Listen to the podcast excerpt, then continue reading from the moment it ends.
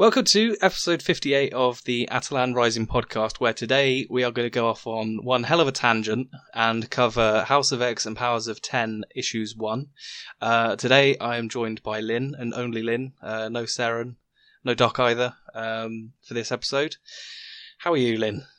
Oh, I'm doing great. How are you? Uh, I, am doing pretty well. Um, I think in the comic book world, all we've been doing recently in about the past week or so is just looking at House of X and how it kind of how it's maddeningly kind of you know there's, there's loads of stuff to it that I think we're going to kind of delve into today, but it's just wow. uh, I am uh, I'm sitting here in, in front of my wall of notes. Yeah, and, and and trust me when I say this, I've I've kind of seen a picture of uh, Lynn's wall of notes, and um, yeah, this is like proper tin foil hat stuff. I mean, I know previously in the past we've kind of gone down that route, but this is real kind of delving into the detail of the, the, the issues and that kind of stuff. So, hope you enjoy this episode.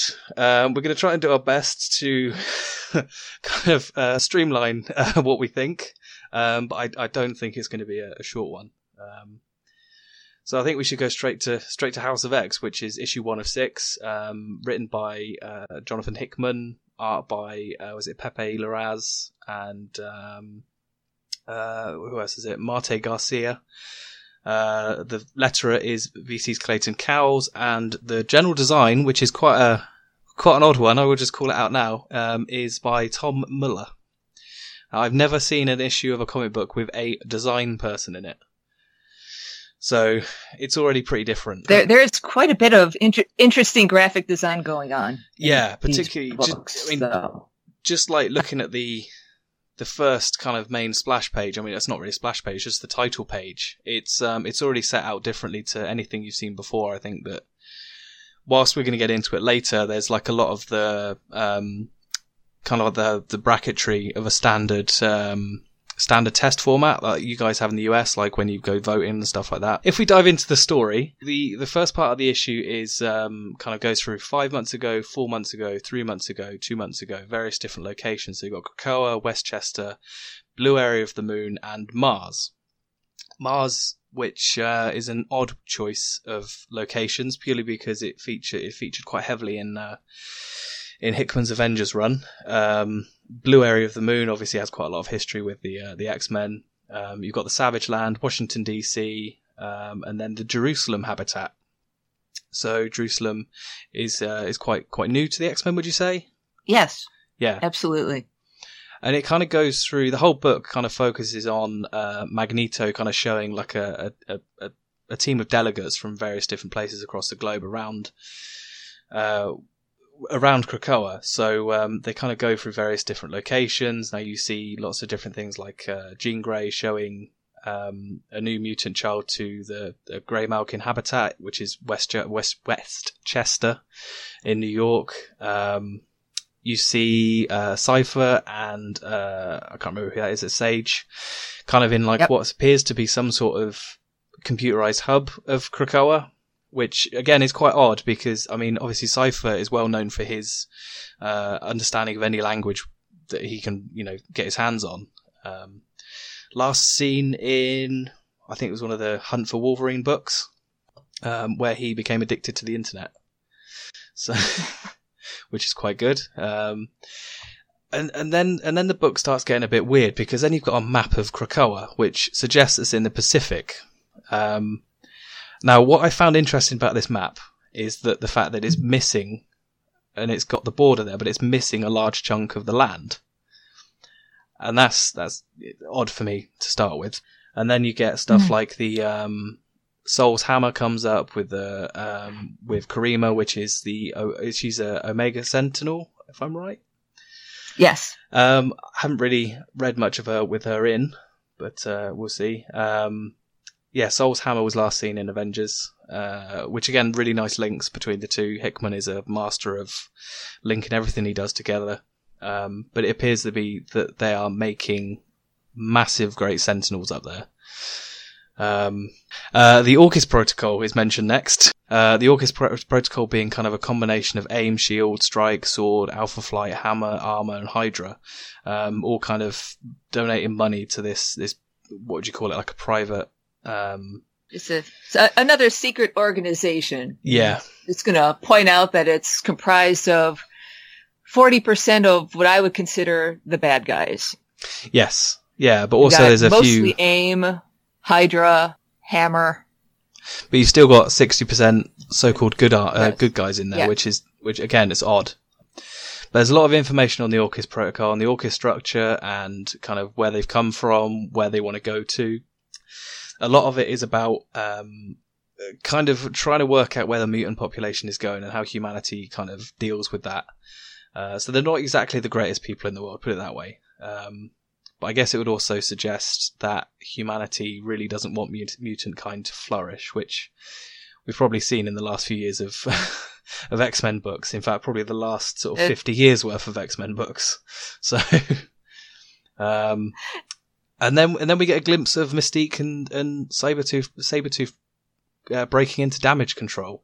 Um, I, don't remember the last time I read about damage control, but obviously they are kind of like the the, the cleanup crew of the Marvel universe. Um, and then and then the Fantastic Four make an appearance to try and get rid of them. It's it's just kind of there's obvious links that Hickman is putting in there.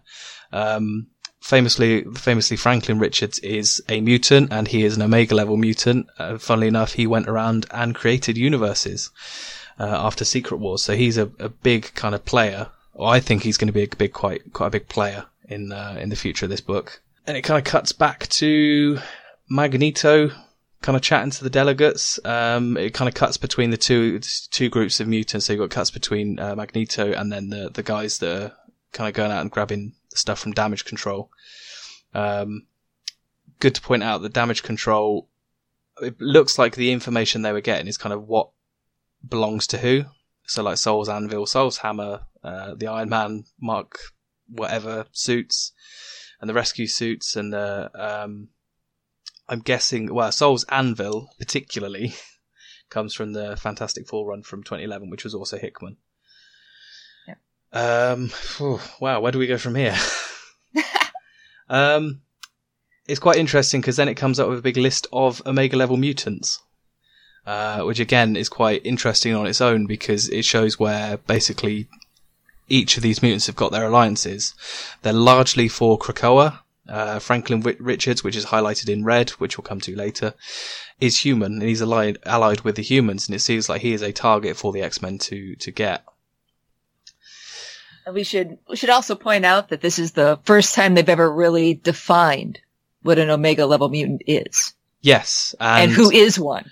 yeah, and it, it kind of it kind of makes sense um, how they how Hickman has particularly defined it, and it's kind of the best way to describe it. I think is um, you know if you could measure them on a dial, where would they be? And is there a force within humanity or manufactured by humanity that could beat it?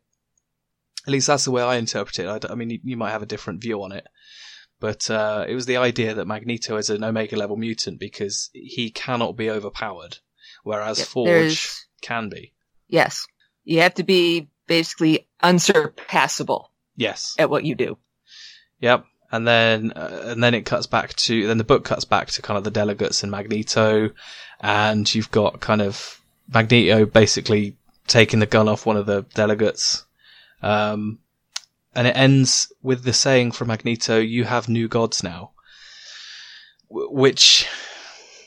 Yeah, I don't know where we're headed. I- that that's not ominous at all. Yeah. Uh, and the fact that he's working with Charles Xavier makes it even worse. Or better, depending on your point of view. that's not succinct at all, but that's kind of what's happening.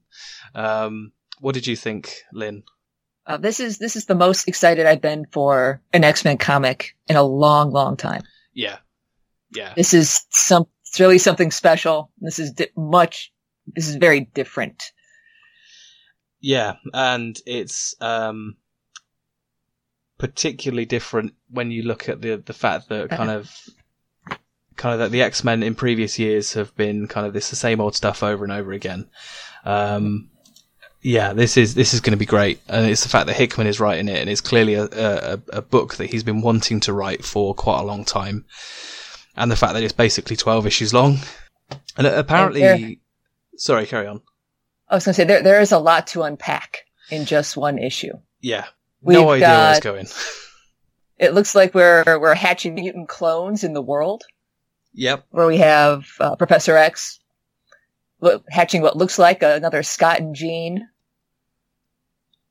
and Yep. some other people. I mean, you'd, you'd guess it'd be the original five. Yeah. And then we have him dressed like the Maker. Yeah, that's the biggest thing, I think. You know, is it? You know, then it begs the question: Is it the Maker? Is it just symbolic of the way he's acting that he's dressing that way? yeah. Um. Or or is it the is it the fact that the that messer, I I, I the Maker does like messing with genes because he did the the Children of Tomorrow in his Hickman run. Yeah, which I still need to pick up, and I really desperately want to pick it up after this this uh this run. I think um the other kind of symbolic thing, which we have seen before, is the flowers, which uh, Yes. I- yeah, I think the fact that they are all different flowers, and um, Hickman has used flowers as an example of um, almost like time running out, I guess, which was, you know, funnily enough, it was the actual arc Time Runs Out, uh, the original sin arc of Aven- Avengers, where Steve goes on a, a little jaunt through time. Kang, Immortus, and um, Iron Lad, they, all, they all had a part of a flower, so seed, the flower, and then and wilted. wilted flower. Um, and it's just, yeah, it, it, the whole symbolism of this thing is going to drive me nuts. I thought, I thought Avengers drove me nuts, and I, I was only just getting stuff a few weeks ago um, from that run after I reread it. But And uh, now we have Krakoa being able to create portals yeah, which, between um, other Krakoa locations. Yeah, which seem to be, as we find out in Powers of Ten, seem to be grown from those flowers. We have ways we can go from one Krakoa location to another. Only mutants can go through, unless they're accompanied, you know, it's, unless someone is accompanied by a mutant. Yep. And actually, I kind of wonder if the different Krakoa locations are that blacked out area on the Krakoa map. Ah, yeah, that that, That that extra landmass is a landmass that's not actually attached to it. So just you know, if, a, if a mutant ever shows up in your country or on your planet, give them a good check when they're going through customs for seeds. yeah, Otherwise, you're going to have a Krakoa portal on your planet. yep, yep. Um, I mean that that that dotted out kind of that part of the map. I mean, almost is it could be. Arena, I'm going to guess that's like the danger room now. Yep, The Akademos habitat, I assume that's where the, the students live. yep. Arbor Magna, maybe that's the, the big clone tree. True, I hadn't thought about that. Although I'm guessing that this is like Latin or something. Some of it, anyway. So I don't know what Arbor Magna means. Big tree. Okay, that, yeah, that makes sense then. and basically, let's see. Uh, and I'm guessing the cradle is um, the well, potentially the bottom of the tree where the clones are. Um, yeah, I mean, this, then the reservoir, which I kind of assume is where the water flows down to. Uh, yeah, I mean, so much stuff to kind of dig into on that, just from a map, and that's and that's saying something. But, and actually, I just had a thought. The black area on Krakoa, one of the flowers makes a tumor. That could be the uh, no place areas. Yeah, they Krakoa can't see what happens in the no place areas. So, so yeah, so it's literally called this no, uh, non-naturally occurring flower produces a habitat that out uh, t- habitat that exists outside the collective consciousness of Krakoa, a place within the island ecosystem that Krakoa doesn't know exists, and uh, and Krakoan true tumor. So that would suggest exactly what you've just said that the fact that that is what it cannot see, which potentially, when we come to Powers of X, could be where the um, what they call the is it Black Mind? Um, Black brain, the black brain yeah, mutants, yes. which you never know. Link it together. And then uh, we have Mr. Uh, Hickman has put a little Easter egg in there. We have Agent Mendel and Dr. Gregor. Gregor Mendel being the father of genetics. Yep. Which is um, again, it's quite a nice little. It's kind of nice subtle nod. Um, it, ah, yeah, this book, this book. And that That's one that comes up in the Orchis part of the story where they have Sol's hammer. It looks like they have spliced Sol's hammer together with Master Mold That's to create Mother Mold. yeah, that's exactly what I was thinking because the fact that Master Mold is, you know, it, that's a really nice touch as well because he's not a villain that's really commonly used. It, it, but this one, it, this is a lot different than some other X-Men stories because this is really the X-Men asserting themselves. Yeah, and and the thing is, is that um, these stories are kind of like one of them is what Hickman has been wanting to tell, you know, for ages, and he'd already got the sign off for it, I believe, which to me is potentially. Um, I would actually go and say it's probably Powers of X as opposed to House of X, Mm. um, because Powers of X, as we will come to in the, in a minute, almost seems like a simulation of the future. Whereas Yes. House of X happens in the here and the now. So I, I think one, even though they kind of link together, I think one of them is obviously um, meant to be kind of like a story that was meant to be told on its own. Uh, and the fact that he's managed to link it to this other story is quite quite good. I might be completely wrong on that one, but uh, Well, I think, I think House of X is what's currently happening. Yep. And Powers of 10, when I, when I look through and uh, we see all these uh, bracketed codes and numbers going down and you can see that it's counting. yes, It looks like we're running through a simulation. yep, yep, It's different iterations inside a simulation. And we know from Orchis that they have been running predictive models trying to predict what the mutants are going to do. So I guess we're kind of leading into Powers of X now because on the first page of Powers of X, it becomes evident what he meant by Powers of X. yes, and We it's it's the nerdiest thing, I, and I absolutely love it. It's just like. I, I think when they released that, um, when they released the still, well, not the stills for this, but they released that page, but without any, out any, without any of the boxes on there, um, nobody can understand why it was called Powers of Ten, and all it needed was the bo- was the little boxes, um, and it's just so Yep. good. 10 to the 0 is 1, 10 to the 1 is 10, 10 to the 2 is 100, 10 to the 3 is 1000. It's the time periods Yep. that the story is told in. Yeah, and um, And then going going further down that page, you've got Krakoa 0.2, 3.4, 5.1, 7.1, 8.1, 9.1, and we end with MX theta. Now, we know that Moira X is going to figure into the story because she's in the title of one of the um, upcoming issues. I think it's the mysterious case of Moira X or Yep. something. And I thought it was interesting that she was assigned theta. In uh, mathematics, theta can be an angle. Theta is also uh, representative of death, but it's also a factor in the likelihood function. Yeah, and, and and this kind of blew my mind earlier.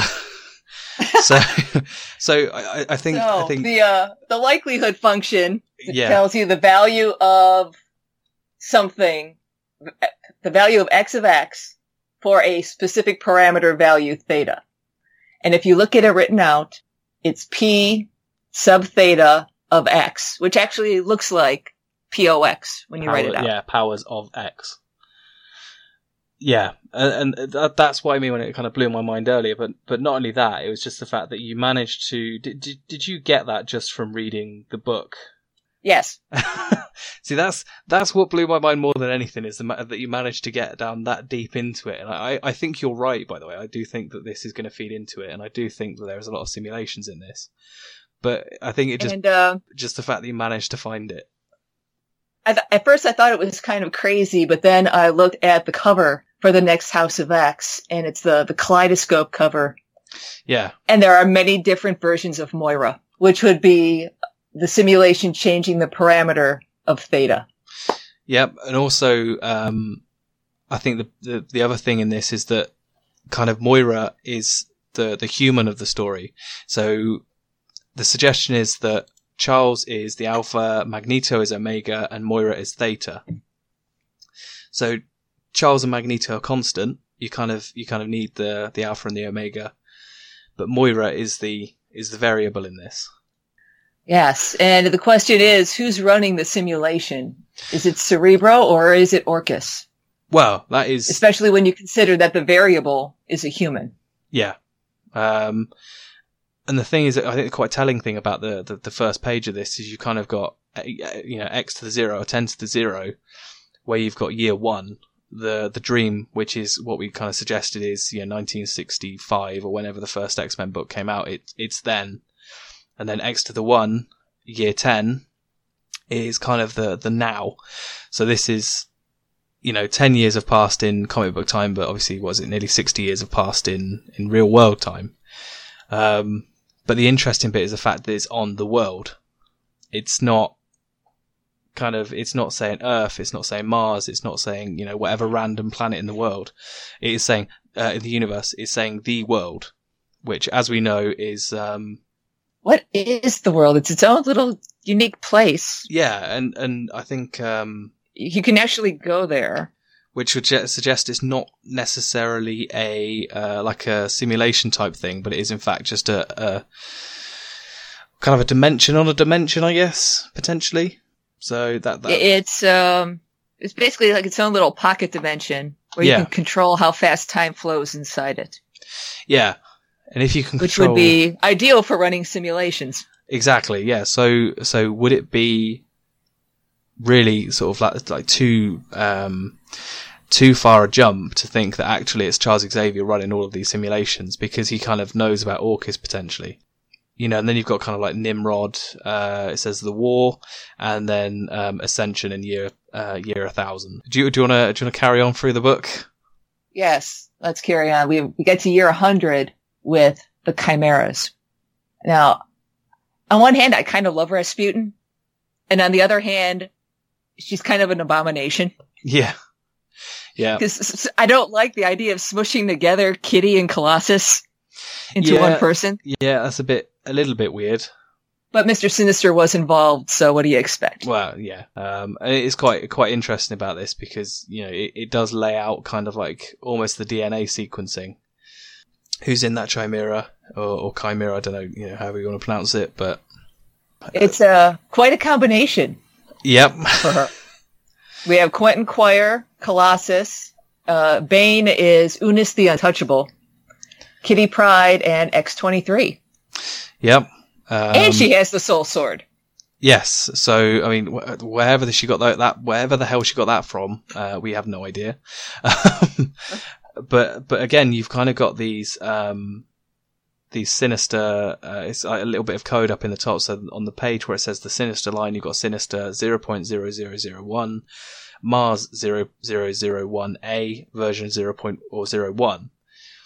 Now, this is where it gets a little bit confusing for me. Um, because it kind of suggests that this is happening in the House of X timeline. I don't know if you agree on that one, or whether you still think it's a part of the whole simulation of it all. I have no idea. Yeah. yeah. Which is basically how this book leaves you thinking, to be quite honest with you. But this whole book is kind of weird. You kind of see um, Omega Sentinel making a, a reappearance from issue one. Now we're in Powers of X issue, uh, Powers of Ten issue one. Um, and Nimrod is there, which Yeah, I- he I- has. he has the most I love adorable. Yeah.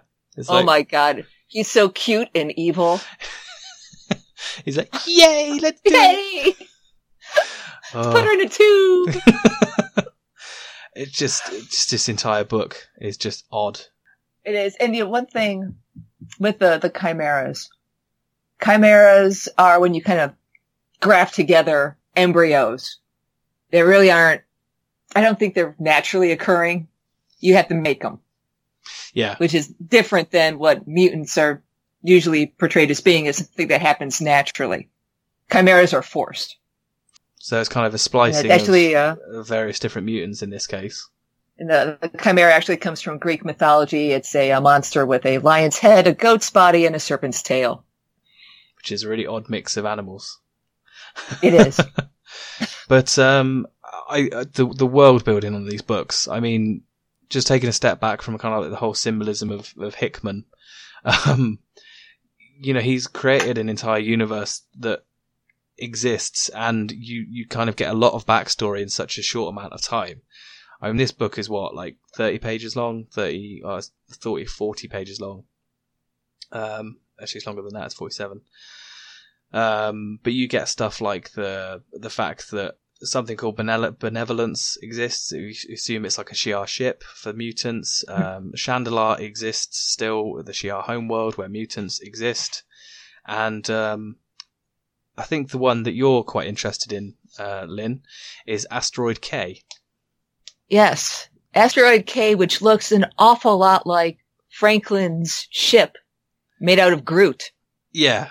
from the uh, Avengers Original Sin issues. I mean, uh, I mean, like I said earlier, I think there's there's quite a few links to that run, um, and it's it's kind of difficult not to kind of not to go into that. I think Franklin Richards being kind of the most obvious link, um, especially from House of X, because he is an Omega level mutant. He can create realities, and the fact that they want him on Krakoa potentially is suggestive that you know because he's not involved at the moment, he's not able to be a part of these simulations. Potentially, I mean that's kind of my view on it. I, I would kind of suggest that uh, they kind of need the mutants to be able to generate these kind of what would you call it probability runs, I guess. Yes. Um, so if if they can keep them in one place, then they can obviously control things a lot easier. There's less variables. Um, mm. So, yeah.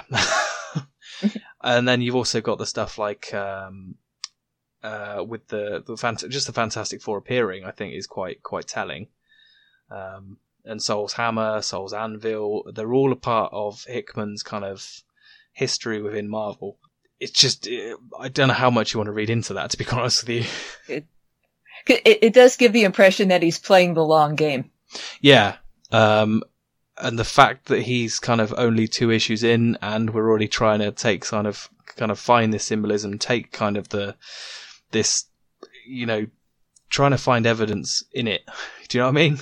Mm-hmm. trying to find the evidence out of two issues is, is obviously potentially clutching at straws, but um, uh, well, we do have the the sinister experiments. He's got his four four generations. Yes. Yeah. The first, which is basically just clones. Yep. That are so charmingly referred to as fodder in their war with the humans. Yep. We got our second generation, which have two power sets. Then we get into the third generation, which are the chimeras like Rasputin and Cardinal. I'm really interested to see what Cardinal is made up of, other than Nightcrawler. Yeah, um... because he he is described as the the failure. Nine point four percent of them come out as a Cardinal. So that is a complete pacifist. I, I'm going to kind of suggest two. Uh, so Nightcrawler being the most obvious, uh, and then Blink because of the pink eyes. Oh yeah. Um, uh, trying to find a, I'm trying to find a better. Who's red? Uh, I was thinking Azazel. Other, other, yeah. I mean, again, he a was bit... a demon. Maybe is he just turning red because his father was? Yeah, that's. I'm kind of wondering whether. um Because I can't think of any red mutants.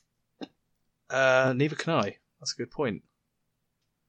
Um, I'm trying to think who else it might be. Because you kind of think that it would still be five mutants because of the fact that the the kind of the generation before was made up of five. Um, does that mean the Cardinals were made up of five, but they were five Omega cent- uh, Omega not Sentinels? Uh, um, the, the Omegas actually. Um, so Rasputin only had one Omega in her makeup, Quentin Quire. Yep. And when we get to Generation Four, where he starts putting a bunch of Omegas together, that's when they um, lose it and destroy Mars and forty percent of the mutant population. Yeah. Oops. Yeah. That's that was a that was a bit silly, wasn't it? Yeah, but you know, you look at that list of Omega level mutants, and uh, yeah, I mean, you've got they're, they're not the most stable bunch. I think I think Jamie Braddock on there. Um, so if you were to put, put they lead with him, yeah. So lead with Jamie Braddock. Put a bit of David Haller in there. Um, put a bit of Proteus in there. Um, yeah, a little bit of Vulcan. Yikes! Oh Christ! Yeah. I so this is this is what I mean. I think I think that the simulations are being run on everything that exists at that point in time in in Krakoa. So that, that's why I think that it's it's it's Charles Xavier actually running these um these simulations. I think I think the biggest thing is the fact that it, it seems to be taking a lot of inspiration from the Asimov Foundation series. Um, Yes, which uh, is is your reading assignment. Yeah, I mean, I bought it earlier this year, and I was kind of like, I'm going to read this, um, and and yeah, but you've read it, and I mean, you you've kind of seen more of the the the, the similarities between the two.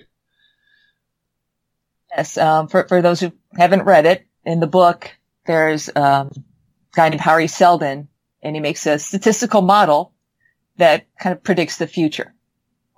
And he, he sees a dark age coming, and so he creates these foundations of engineers and scientists and you know, big thinkers to help preserve, you know, civilization by nudging events to minimize the negative effects. Yeah, So the dark age that's coming is supposed to be 30,000 years long and they nudge it to be a thousand years long or something.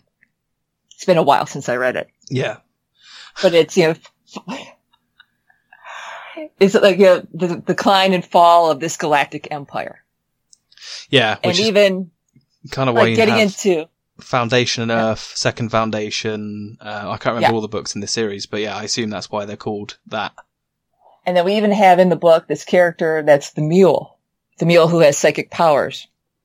And they kind of ruin everything and everything has to be built up after the, mu- the mule arrives, which is kind of like this fourth generation chimera. So. Yeah, So just wondering if Mr. Hickman is a fan of Asimov. I was gonna say. I mean, uh, he he he has to be, hasn't he? I mean, you've seen his writing from from previous Marvel books. I mean, he's clearly a classic sci-fi nerd. Um, Because this is, your kind of, this whole thing is kind of striking me as the X-Men's version of Foundation. yeah, like I said, the symbolism that Hickman decides to put into everything is just is just great. Um, you know, and I think I think the fact that you've kind of read into that, you know, all the stuff that's the, the kind of the programming language, let's call it, that's in each page. Um, you know, and if Powers of X is truly the kind of like the simulation stuff, and then House of X is kind of like the real time stuff. That to me is quite a nice little touch. Uh, effectively, two stories that are interlinked by a common theme. Uh, I really like that. Um, but the, the what gets me most is still the Powers of X stuff, the Powers of Ten stuff. The fact that Yeah. the years are named after that, I think that's uh, that's the best thing. That is cool. But uh, yeah, I like how the hounds kind of get called up again. Kind of like the fact that they they they bred um, essentially hounds in this universe as well. hmm The fact that they weren't very good at hunting their own kind, and that's why they went and bred the um, the black brains. Yes, which, which again did not work out. Well, yeah, um, yeah. And while a few hounds were successfully deployed or proved to be lethally effective, the majority of them defected. So Yeah, because eu- eugenics does not work. yeah, as in as in human Li- fans, life- we know that. Life finds a way. Yeah, I, I I wonder if there is any meaning in the names of the mutants as well. So Percival and uh, Cylobel, if that's Yeah. how you pronounce it. Um, but also, Old Man Wolverine makes an appearance, and the fact that mu- the, the fact that Magneto is still alive. I mean, come on, guys. and making and making interesting fashion choices. Yeah, yeah. I mean, Magneto changing from um, white to green. And then the only per- we we we we assume that that's Black Tom, um, the the I am Groot guy. So yeah, I mean, his mutant power must have sort of somehow and that, that I I completely forgot what his power was. yeah. Oh dear. But then then you go a thousand years in the future, and um, there's still people in tubes, which. Yeah, I mean, is that still Cylobel that the librarian is looking at? Because she lasted a long time in that tube. Yeah, I, I would assume it would be. Um, Although he he is lamenting that they're starting to fade and he's not going to be able to save them. which, why is there such a step change in that case? Yeah. Because Nimrod is still there. Uh, He is, and he he's he's still adorable. Yeah. But I think what to me he looks a lot like. Um, now I, I I've played the uh, the the Halo games. He reminds me of kind of a Sentinel in, in the Halo games, Yeah. which is a, again Ah, is a bit odd.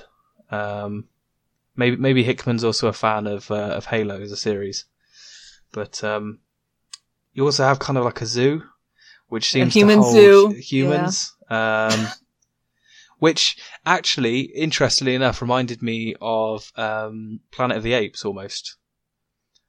Because I mean, I, Yeah. I, because you've kind of got the two humans there. They're they're not exactly well dressed or anything, um, and they're just kind of in a dome somewhere. Um, I mean, yeah, that's interesting. Again, if he's, a, he's if, if he is a fan of classic sci-fi, that's one of the most you know one of the best classic sci-fi books I can think of, um, and had one of the best cliffhangers on.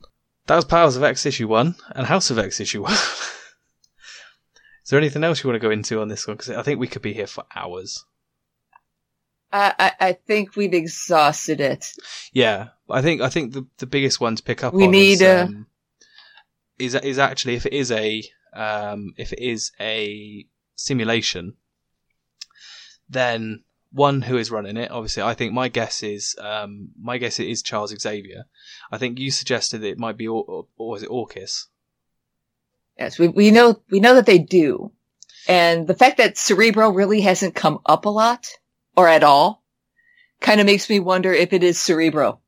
Yeah, that was my as you well. think there'd be a mention of Cerebro. Oh, wait, there is one. There is. It's in the brackets in House of X. Cerebro 3.5, Forge build 1.5. uh, which page is that on? Out of interest. Which page is that on? That would be after Omega level mutants. Okay, so that is uh, page when I get to it, page thirty-nine. Yeah. So Xavier files Cerebro 3.5 Forge build 1.5. So whether this Omega level thing, just this page is from you know from Cerebro, we you know we don't know. Um, but it's it's clearly from Xavier's personal kind of information stuff. Yeah. Um, yeah, it's just there's there's something going on here. Um, but I think the the point I was going to make was that depending on when these simulations are happening, could depend on which parts of mutant history could potentially still remain or could go.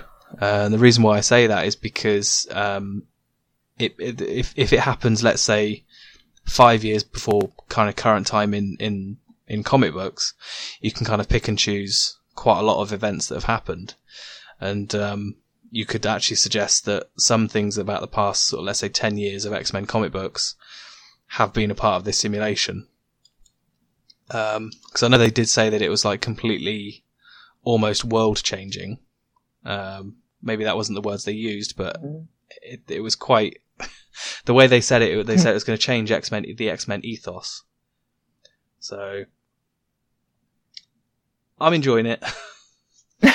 um, it is completely uh like i said it's just it just blows your mind slightly just the fact that he's gone into so much depth in two issues the fact that we've been able to produce you know nearly a 45 minute maybe longer podcast episode out of it um if you get a chance to read the director's cut of house of x1 there's actually a lot more context in the back of that um you know but i i i cannot see this not interacting what with what hickman's previously done i think we've already seen that it interacts with what he's previously done yeah, any any final final thoughts, Lynn?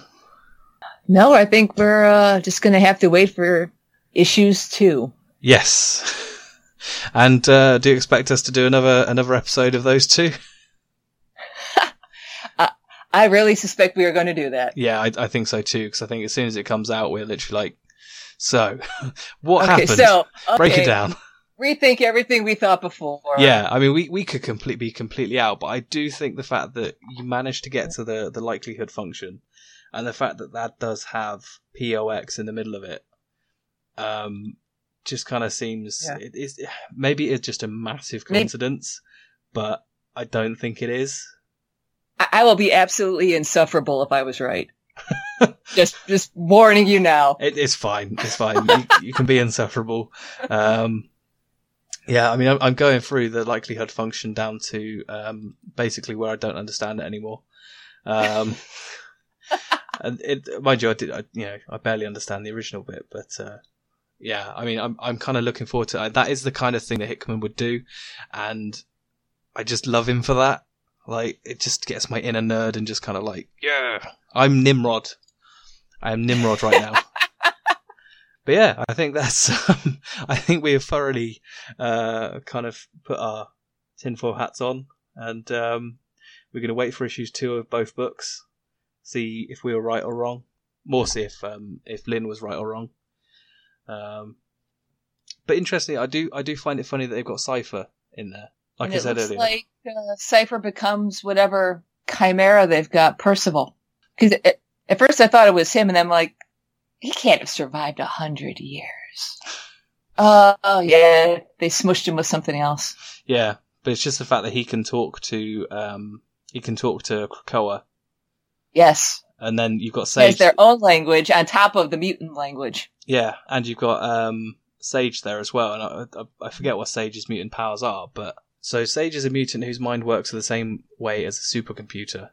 Her mind has unlimited storage capacity, and she's able to immediately recall any information she has stored with perfect clarity. So basically, she is the supercomputer that protect. Oh, oh! Last minute theory. She's the one. She could be potentially the one that's running the simulations or helping run the simulations. I mean, they're they're both in kind of like the whole control center of um, Krakoa, so she could be linked into Cerebro to run all the calculations. So That is a good guess. That would be a reason why she would show up, seeing as how I didn't even remember she existed. Yeah, yeah. Um, uh, Sage is also able to see a person's genetic code, reading DNA sequences for latent and manifested mutations. This allows her to identify mutants and understand how their powers work, and more thoroughly than they themselves do. Oh wait, hang on. Sage is able to selectively evolve eg- existing genetic traits as well as catalyze the untapped genetic potential of latent mutants. Once begun, the procedure is irreversible and can often result in unpredictable side effects. Like a chimera. Just, I, I, I mean, I, that's it. Done it. So solved it. That's Yeah. that's House of X and Powers of X in a nutshell.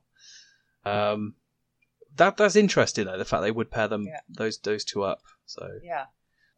Like I said, I think we have to wait for issues two of both to um to really understand what's going on. Um, And we only have to wait two weeks. It's one a week. yes, yeah. Uh, not. I I don't think we're going to probably get anything more than what we've already got out of the first two books, but um, yeah, it's it's so good. I love Hickman. I'm so glad he's on the X Men. I'm so glad the X Men are getting their so-called kind of reboot that they deserve. Um, it's been a long time coming. So, should we finish it there? I think we should. Okay, so if you guys have um, anything to talk to us about, if you want to get in contact, then you can go to at Atalan Rising One on Twitter, um, where we, you know, you can send us messages, send us tweets, whatever. Uh, our email is at, at uh, the show at atalanrising.com.